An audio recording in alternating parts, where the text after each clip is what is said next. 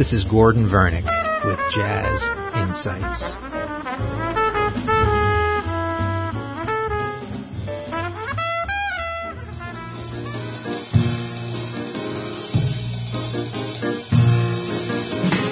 Today, I would like to talk about Kansas City jazz. Kansas City is in the Midwest part of the country. It's actually in the center of the country, and it has a very interesting history. Um, was founded about 1830 on the Missouri River, and it quickly became a very a center of, of commerce up the Missouri River and through you know the railroads, and of course as a major center for the cattle industry and it developed its own unique style of music. In the late 19th century, Kansas City was a center of cultural and economic activity. Next to Chicago, probably one of the most important cities in the Midwest. Ragtime music really comes out of the Midwest, uh, especially when you talk about the music of Scott Joplin and Sedalia, Missouri, and other important ragtime composers. There's also a very strong concert band, military band tradition. Let's listen to Arthur Pryor's band from around the turn of the century, which would be a kind of music you would have heard um, on Saturday afternoon or Saturday evening in the park in Kansas City. This is what they would have heard.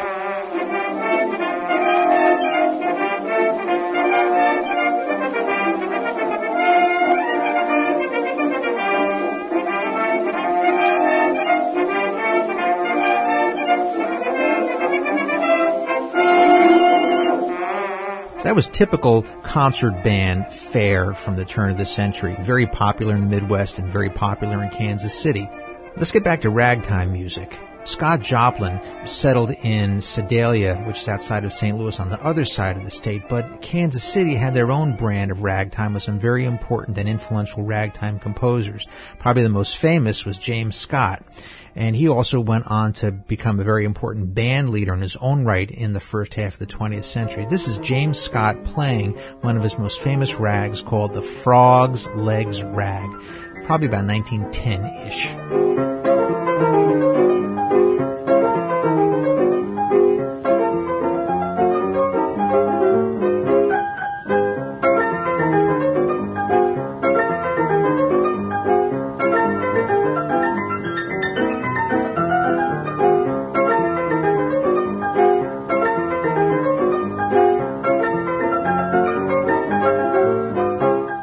Now, Euday Bowman was a very famous uh, Kansas City pianist and composer. People don't recognize that name today, but he wrote one of the most famous ragtime pieces of all time. It was called the 12th Street Rag. In fact, that was the piece that we opened the show with. And of course, that was a modern version played by the great tenor saxophonist Sonny Stitt, playing an old Kansas City standard entitled the 12th Street Rag. And this is a version by one of the great uh, stride pianists from the early 20th century. This is Willie the Lion Smith playing Euday Bowman's 12th Street Rag.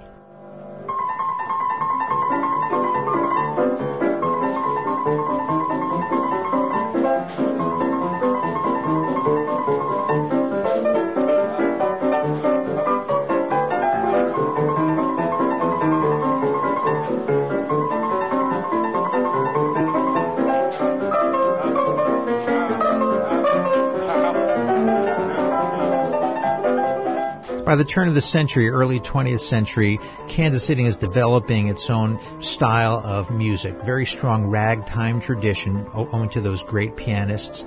Something else that's very interesting about the city is that it was run by uh, two political bosses. They were the um, Pendergrass brothers, I believe. There was Bill and then Tom. And they were incredibly corrupt especially Tom, who was the boss of Kansas City from about 1910 till they finally put him in jail in 1939 for income tax evasion.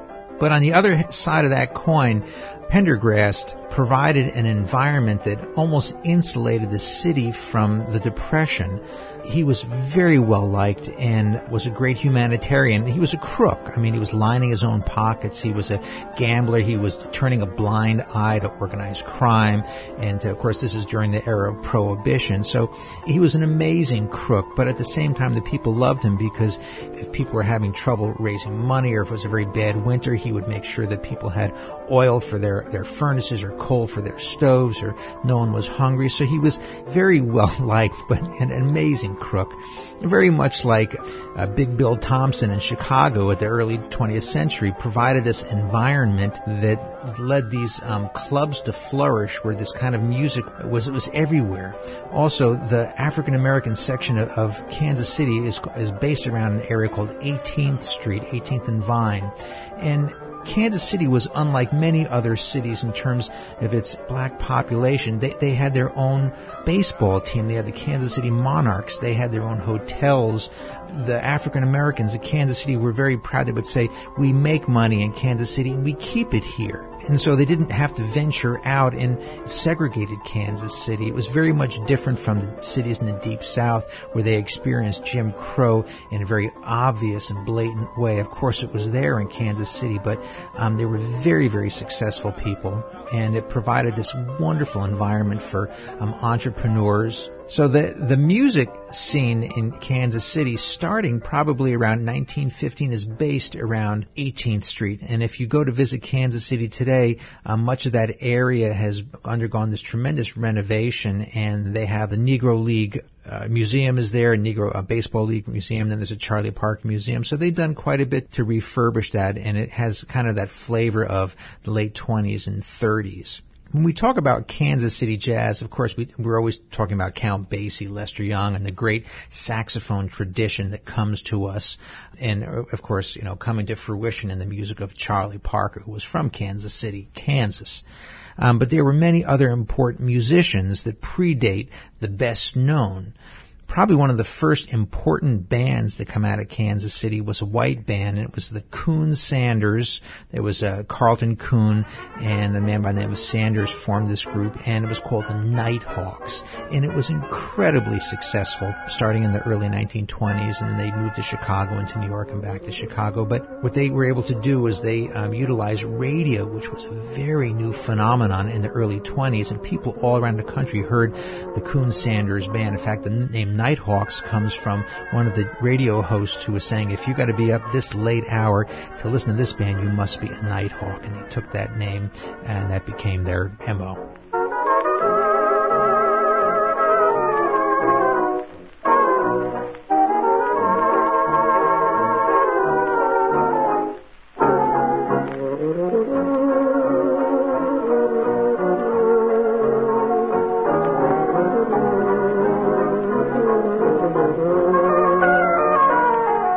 Kansas City also um, had a very strong blues tradition owing to um, the blues craze um, in the early 1920s. Mamie Smith, Trixie Smith, Bessie Smith, Ma Rainey all passed through the city. Even more important being that it was in the, in the agricultural belt of the country, the, the corn and the wheat belt, African American workers were well versed in work songs and field hollers. So there's that tradition that you find also. And then, of course, with all kinds of music passing through the city. So there's a strong blues tradition.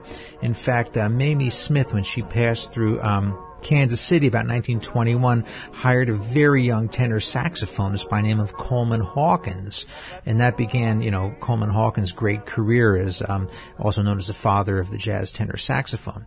Now, Kansas City has always been referred to as a saxophone city. Some of the greatest saxophone players have come out of, of Kansas City, or if they're not from Kansas City, there's a relationship that these musicians had in Kansas City, in that most of the bands passed through there. There were a lot of many work opportunities. Now, many of the groups were not necessarily located in Kansas City, but again, Kansas City might have been their base of operation. They could be from Oklahoma City, Dallas, Tulsa, um, as far away in Des Moines, but Kansas City was the center of, of all the activities, and owing to Prendergast's, um, you know, his political machinations in the city made it possible for all these nightclubs to have live music. Old timers, you know, tell a story that, you know, there were, club after club after club. It was, it was even, there was more activity there than even in New York City at the same time. And the city was so insulated from the Depression because of Prendergast that there was money and there were many opportunities there for musicians to perform in uh, vaudeville groups, minstrel groups, jazz groups, dance groups, and there were a number of beautifully equipped dance halls in Kansas City. So um, there were places to play. There was a market for it. Um, each of the speakeasies had had live music, and they knew that you know this is the kind of music that people wanted to hear. It was the appropriate backdrop, and that's really one of the reasons why jazz music in Chicago was so potent that, that all these clubs were run by gangsters and hoodlums and crooks, and they all hired you know people playing the music that was popular and it would attract um, patrons into these places. One of the first important saxophonists in modern music was a relatively unknown man by the name of Loren McMurray. Loren was a um, white saxophonist from the Kansas City area, but by the early 1920s had developed this amazing technique he was really a wonderful saxophonist. He had great technique and wonderful sound, and he played, started on the C melody, but eventually moved over to the alto saxophonist. He was one of the first saxophone superstars, possibly on a level of, of Rudy Wiedoeft, who was um, another great saxophonist. But unfortunately, this fellow died really early. But he set the tone for the saxophone being one of the most important instruments in Kansas City music. Now, all the music we listen to so far is really the root system of Kansas City jazz. When we talk about Kansas City jazz, again, we're talking about a style of music where the rhythm section plays an even 4-4 time signature with the bass player playing a walking style emphasizing beats 2 and 4. That wouldn't come about until the 1931 or 32. We're still in the kind of the infancy of Kansas City jazz at this time. Let's close today's show with um, one of Kansas City's most famous bands and band leaders, Bennie Moten, who started his orchestra in 1923. He was a pianist and a great businessman and had a, a very well respected band through the 20s into the 1930s. And one of his early recordings is called the Kater Street Rag, ragtime music being very, very popular. Many of the streets in Kansas City had ragtime pieces named after him. There was the 11th Street, the 12th Street Rag, the 13th Street Rag, and the Kater Street Rag. And this is Bennie Moten's Kansas City Orchestra from 1925.